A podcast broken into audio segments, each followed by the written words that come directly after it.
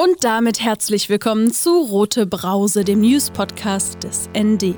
Ich freue mich, dass ihr euch auch heute wieder entschieden habt, den Kronkorken springen zu lassen. Mal ganz ehrlich, November in Berlin ist echt triste. Umso besser, dass die Rote Brause weiterhin sprudelig auf die Woche blickt. Und die hatte es in sich. Der Berliner Senat wurde bezüglich des Landesaufnahmeprogramms für besonders Schutzbedürftige konkret und beschloss, das Bundesinnenministerium zu verklagen. Gleichzeitig demonstrierten 7000 Menschen mal wieder unter dem Deckmantel von Corona-Politikkritik Hand in Hand mit Nazis und Rechten. Im Kommentar der Woche setzt Marie Frank diese Ereignisse in Perspektive und sieht Hoffnung für ein solidarisches Berlin, was aber ruhig lauter werden könnte. Und im Mittelteil dieser roten Brausefolge dreht sich alles um Männlichkeit in der Linken. Denn auch in den eigenen Reihen darf der Finger mal schön auf die Sexismuswunde gelegt werden. Zunächst aber zu den News der Woche. Mein Name ist Marie Hecht, es ist Freitagnachmittag und das sind die Meldungen. Klage. Der rot-rot-grüne Berliner Senat hat diesen Dienstag beschlossen, gegen das Bundesinnenministerium wegen dessen Ablehnung des Landesaufnahmeprogramms für besonders Schutzbedürftige, 300 Geflüchtete aus Griechenland, Klage zu erheben. Im Juli hatte Bundesinnenminister Horst Seehofer CSU die Bitte auf Erteilung des Einvernehmens unter Hinweis auf die Dublin-Verordnung und zur Wahrung der Bundeseinheitlichkeit abgelehnt. Es gehe um die grundsätzliche Klärung, unter welchen Voraussetzungen das Bundesministerium des Innern das Einvernehmen zu Landesaufnahmeprogrammen der Länder verweigern dürfe, hieß es aus der Senatskanzlei. Die Organisation Seebrücke begrüßte den Schritt als konsequent und notwendig. Seehofer verhindere die Aufnahme, weil das Leid an den Außengrenzen seiner Politik in die Karten spiele. Zwischenzeitlich hatten sich 200 deutsche Kommunen zur Aufnahme von Geflüchteten bereit erklärt. Mehr zu dem Thema im Kommentar der Woche am Ende dieser roten Brausefolge. Rechte Proteste. Die Proteste der sogenannten Corona-LeugnerInnen, in deren Reihen auch diesen Mittwoch wieder zahlreiche Rechtsradikale, Nazis und AfD-PolitikerInnen aufgefallen sind, beschäftigt Berlin in vielerlei Hinsicht. Für diesen Mittwoch hatten verschiedenste Gruppen von Querdenkern bis zu extremen Rechten zu Blockaden des Bundestags aufgerufen und Abgeordneten demokratischer Parteien gedroht. Sie wollten damit gegen das Infektionsschutzgesetz protestieren, das aus ihrer Sicht die Grundrechte massiv beschneiden würde. Laut Berliner Polizei versammelten sich zu den Protesten rund 7000 Menschen. Wegen Nichtbeachtung von Corona-Auflagen erklärte die Polizei die Demonstration bereits am Mittwochmittag für aufgelöst. Die Protestierenden weigerten sich jedoch, den Platz zu verlassen. Die Polizei setzte daraufhin Wasserwerfer ein und versuchte, die Menschen langsam zurückzudrängen. Diese setzten sich gegen die Auflösung teilweise aktiv zur Wehr und warfen mit Flaschen, Steinen und Pyrotechnik. Einige Demonstrierende betraten weiterhin den Bundestag. Eingeschleuste Personen hätten unter anderem versucht, in Büros einzelner Abgeordneter einzudringen, erklärte die stellvertretende SPD-Fraktionsvorsitzende Katja Mast. Auch mehrere JournalistInnen berichteten in den sozialen Medien von Angriffen und Beeinträchtigungen ihrer Arbeit, sowohl durch DemonstrantInnen als auch durch BeamtInnen. Weiterhin beschäftigt der Fall einer Berliner Staatsanwältin, die auf einer Demonstration und im Internet als Corona-Leugnerin aufgefallen sein soll, die Politik. Für Staatsdiener gelte ein Abstandsgebot gegenüber Rechtsextremisten, Antisemiten, Rassisten und anderen Verfassungsfeinden, sagte Berlins Justizsenator Dirk Behrendt Grüne zu den Vorwürfen gegen die im Kriminalgericht Moabit tätige Staatsanwältin. Im Berliner öffentlichen Dienst ist die Staatsanwältin bereits der zweite Fall, der in den vergangenen Tagen bekannt wurde und das Abgeordnetenhaus beschäftigt. So ging es vor einer Woche im Bildungsausschuss um einen Lehrer am Oberstufenzentrum für Kommunikations-, Informations- und Medientechnik in Gesundbrunnen, der sich auf seinem YouTube-Kanal als Corona-Leugner hervortut. Mietendeckel. Ab kommenden Montag, den 23. November, tritt die zweite Stufe des Mietendeckelgesetzes in Kraft. Überhöhte Bestandsmieten sind dann gesetzlich verboten und müssen gesenkt werden. Das gilt, wenn eine Miete mehr als 20 Prozent über den vom Land Berlin festgelegten Obergrenzen liegt. Der Berliner Stadtentwicklungssenator Sebastian Scheel Linke geht davon aus, dass 340.000 Wohnungen betroffen sind. Nach aktuellen Erkenntnissen halten sich neun Monate nach Inkrafttreten des umstrittenen Berliner Mietendeckels offensichtlich die meisten Vermietenden an die Regelungen. Bis Ende Oktober seien bei den Bezirken 1722 Verstöße angezeigt worden, sagte Stadtentwicklungssenator Scheel der deutschen Presseagentur. Die Zahl sei verhältnismäßig gering. Im Vergleich der sieben größten Städte Deutschlands habe Berlin im letzten Jahr einen Rückgang der Angebotsmieten zu verzeichnen. Dies führt Scheel auf die Wirkung des Mietendeckels zurück. Die Mieten für rund 1,5 Millionen Berliner Wohnungen sind seit Ende Februar auf dem Stand von Juni 2019 eingefroren. Das Gesetz zum Mietendeckel ist bisher bundesweit einmalig. Ab 2022 dürfen die Mieten weiterhin höchstens um 1,3 Prozent jährlich steigen. Wird eine Wohnung wieder vermietet, muss sich der Vermieter an Obergrenzen und die zuletzt verlangte Miete halten. Ab kommenden Montag können MieterInnen weiterhin prüfen, ob sie einen Anspruch auf Absenkung ihrer Miete haben. Der Mietendeckelrechner ist zugänglich unter www.mietendeckel.berlin.de. Über die Verfassungsmäßigkeit des Berliner Mietendeckels entscheidet das Bundesverfassungsgericht voraussichtlich im zweiten Quartal kommenden Jahres. Bis dahin empfiehlt Scheel den MieterInnen, die eingesparte Miete zur Seite zu legen. Neues Frauenhaus. Bis zum Jahresende 2020 soll in Berlin ein siebtes Frauenhaus eingerichtet werden. Dazu werde kurzfristig eine Notunterkunft in ein reguläres Frauenhaus umgewandelt, teilte die Senatsverwaltung für Gesundheit, Pflege und Gleichstellung mit.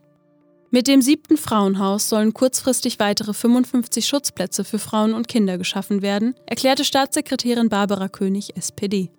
Die Umwandlung werde nicht zulasten der Berliner Notunterbringungsplätze gehen, hieß es weiterhin. Für 2021 ist die Einrichtung von zwei weiteren Frauenhäusern in Berlin vorgesehen. Zwangsräumungen. In Berlin werden trotz der angespannten Pandemielage weiterhin Zwangsräumungen vollzogen. Bisher sehen die Berliner Amtsgerichte keinen Anlass, Vollstreckungsmaßnahmen auszusetzen, teilte diese Woche der Amtsgerichtspressesprecher Sebastian Brucks auf ND-Anfrage mit. Während der ersten Corona-Welle im Frühjahr hatten die Berliner Amtsgerichte Anordnungen erlassen oder den Gerichtsvollziehern Hinweise gegeben, bis 30. Juni Zwangsräumungen nicht zu vollstrecken. Die aktuelle Situation sei nicht mit der im Frühjahr vergleichbar, hieß es aus der Pressestelle des Amtsgerichts weiterhin. Betroffene könnten allerdings einen Schutzantrag stellen, dass die Räumung eine unzumutbare Härte sei, erklärte ein Sprecher der Berliner Zivilgerichte dem ND. Der Berliner Mieterverein hingegen fordert, dass Räumungen grundsätzlich ausgesetzt werden. Der linke Bundestagsabgeordnete Pascal Meiser bat diese Woche Berlins Justizsenator Dirk Behrendt Grüne in einem ND vorliegenden Brief unter Wahrung der Gewaltenteilung das Gespräch mit den Amtsgerichten zu suchen, um eine erneute Aussetzung der Vollstreckung von Zwangsräumungen für die Dauer der Pandemie zu erreichen. MieterInnen mit pandemiebedingten Zahlungsschwierigkeiten der Berliner landeseigenen Wohnungsbaugesellschaften sind hingegen bis mindestens zum Jahresende vor Kündigung und Räumung geschützt. Ihr hört die rote Brause und das waren die Wochenmeldungen aus linker Perspektive. Wie kommt es, dass die Linke sich gerne als feministisch begreift, Männlichkeit und Macht aber in der Linken ständig reproduziert werden? Diese Frage stellte sich Katrin Schmidt und produzierte mit ihrem Team kurzerhand eine Feature-Reihe zum Thema. Supernova-Redakteurin Marion Bergermann hat die Feature-Produzentin für die Rote Brause interviewt. Die ersten zwei Folgen des Podcasts Feminism on Ear, der blinde Fleck linker Männer, das Patriarchat als Erbkrankheit, findet ihr online unter www.feminismonear.productions. Katrin, du bist in deinem Feature der Frage nachgegangen, wie Männlichkeit und Macht auch in der Linken reproduziert werden. Wie kamst du auf die Idee für das Feature?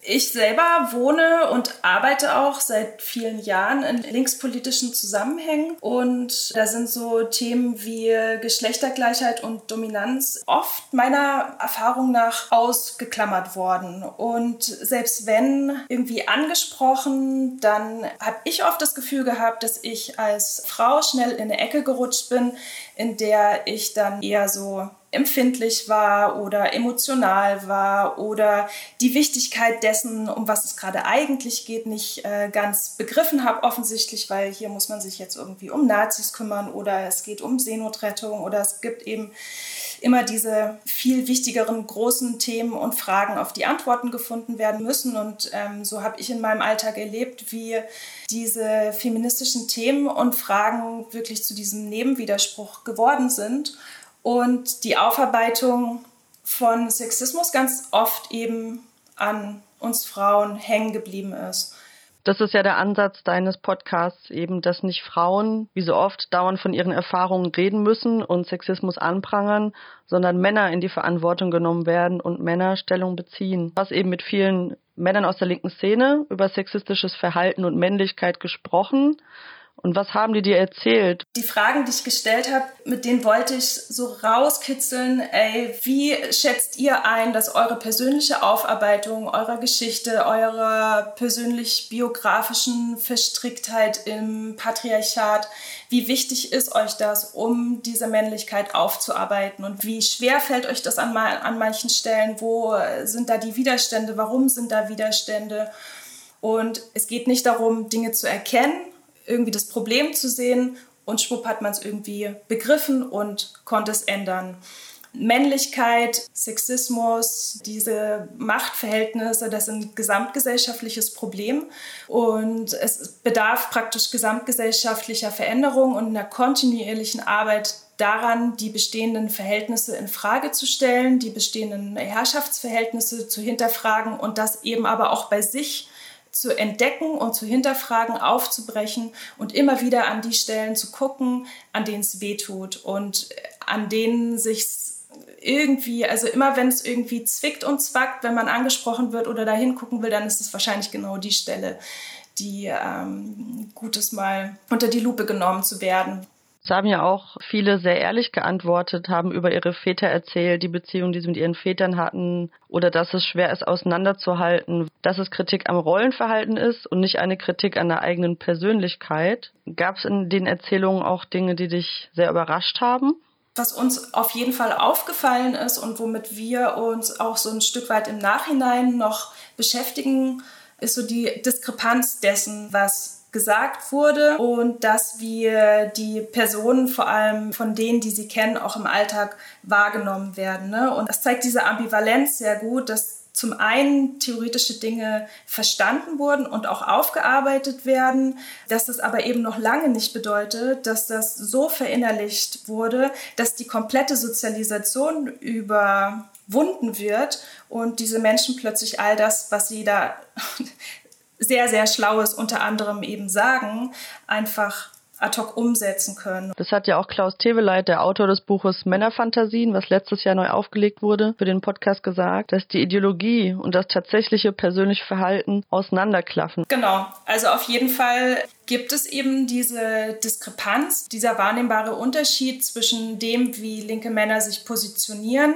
und wie sie gerne wären, wie sie sich selbst vielleicht auch sehen und wie sie sich auch positionieren. Ne? Also diese Selbstwahrnehmung ist, ich bin doch einer von den Guten. Also ich stehe politisch und geschichtlich auf der richtigen Seite. Ich stehe auf der richtigen Seite der Barrikade sozusagen. Und ich möchte das nicht reproduzieren. Nur alleine dieser Wunsch und alleine dieses Bekenntnis hat eben noch nicht zur Folge, dass diese tief verankerten kulturellen Strukturen wirklich überwunden werden können. Und da steckt am Ende ganz, ganz viel Arbeit drin, ganz viel persönlich biografische Aufarbeitung, Hinterfragen von kulturellen Strukturen, von Sozialisation, von Familienstrukturen, von ähm, genau der eigenen Geschichte und aber auch von so persönlichem Verhalten in unserem Alltag, sei es im Arbeitsumfeld, sei es in Freundinnenschaften oder auch Liebesbeziehungen, weil all das sind Bereiche, in denen Männlichkeit reproduziert wird, in denen Männlichkeit dominiert und in denen Männlichkeit diese Herrschaft reproduziert, die Linke eigentlich abschaffen wollen. Aber ist es endlich mehr im Kommen, dieser Ansatz, dass Cis-Männer in die Verantwortung genommen werden und Frauen nicht alles machen können? Alles in allem denke ich, es lastet sehr wohl noch sehr viel und zu viel auf Cis-Frauen und Flint-Personen. Andererseits habe ich aber doch auch den Eindruck, dass es tatsächlich mehr wird. Allerdings finde ich es auch eine sehr schmale Gratwanderung zwischen dieser ehrlichen, aufrichtigen Aufarbeitung von, hey, wie reproduziere ich Machtverhältnisse, wie lebe ich das, was ich eigentlich nicht sein will, und gleichzeitig aber der damit einhergehenden Profilierung. Also, dass man sich bei heterosexuellen Frauen damit nur interessanter macht als Mann.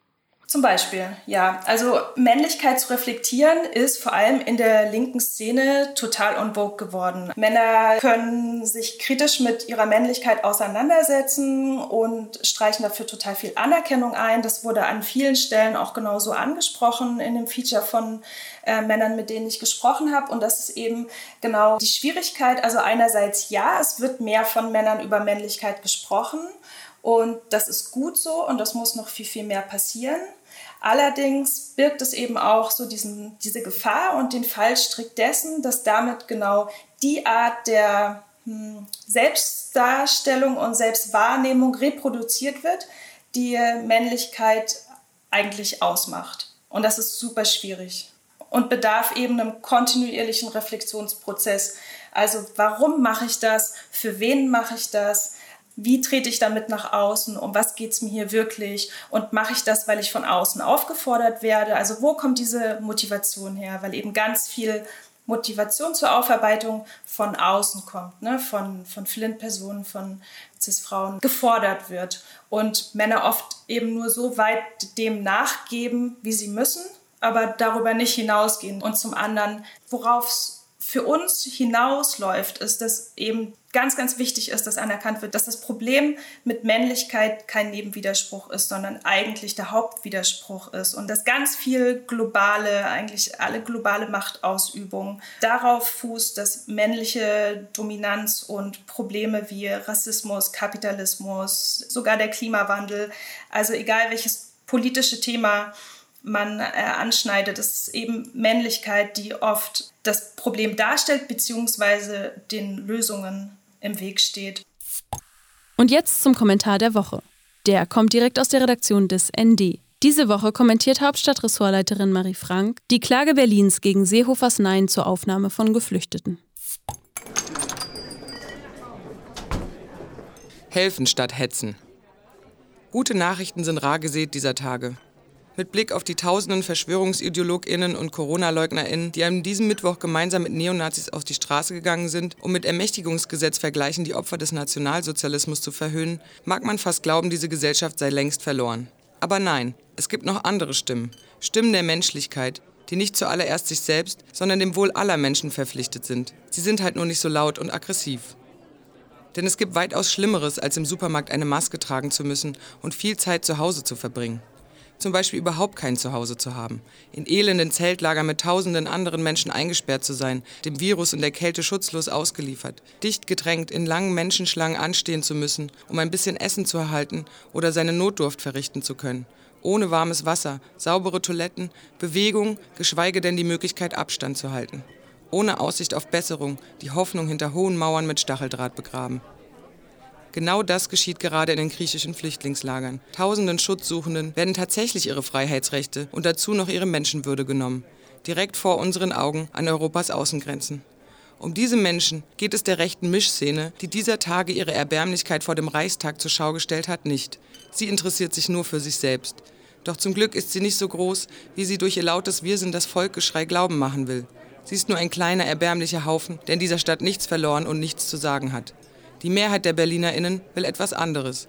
Sicherheit und Freiheit für alle Menschen, auch für diejenigen, die vor den katastrophalen Auswirkungen der kapitalistischen, also unserer Lebensweise geflohen sind. Das Leid in den griechischen Lagern nicht länger akzeptieren und die Menschen in Berlin aufnehmen. Die Klage Berlins gegen Innenminister Horst Seehofer, der mit diesem Leid Politik macht, ist dafür ein erster wichtiger Schritt, der Hoffnung macht. Das waren die sprudelig spritzigen Brausen-News dieser Woche. Aus Berlin, aus linker Perspektive. Rote Brause, der News-Podcast des ND. Von und mit Marie Hecht. Jeden Freitagnachmittag. Aktuelle Meldungen findet ihr wie immer täglich im Blatt oder auf dasnd.de. Alle Folgen vom Rote Brause Podcast findet ihr überall da, wo es Podcasts gibt und unter dasnd.de/slash rotebrause. Und nicht vergessen: Abonnieren, informieren, weitersagen. Folgt der Roten Brause auf Spotify oder abonniert sie im Apple Podcast. Ich mache jetzt Feierabend. Prost!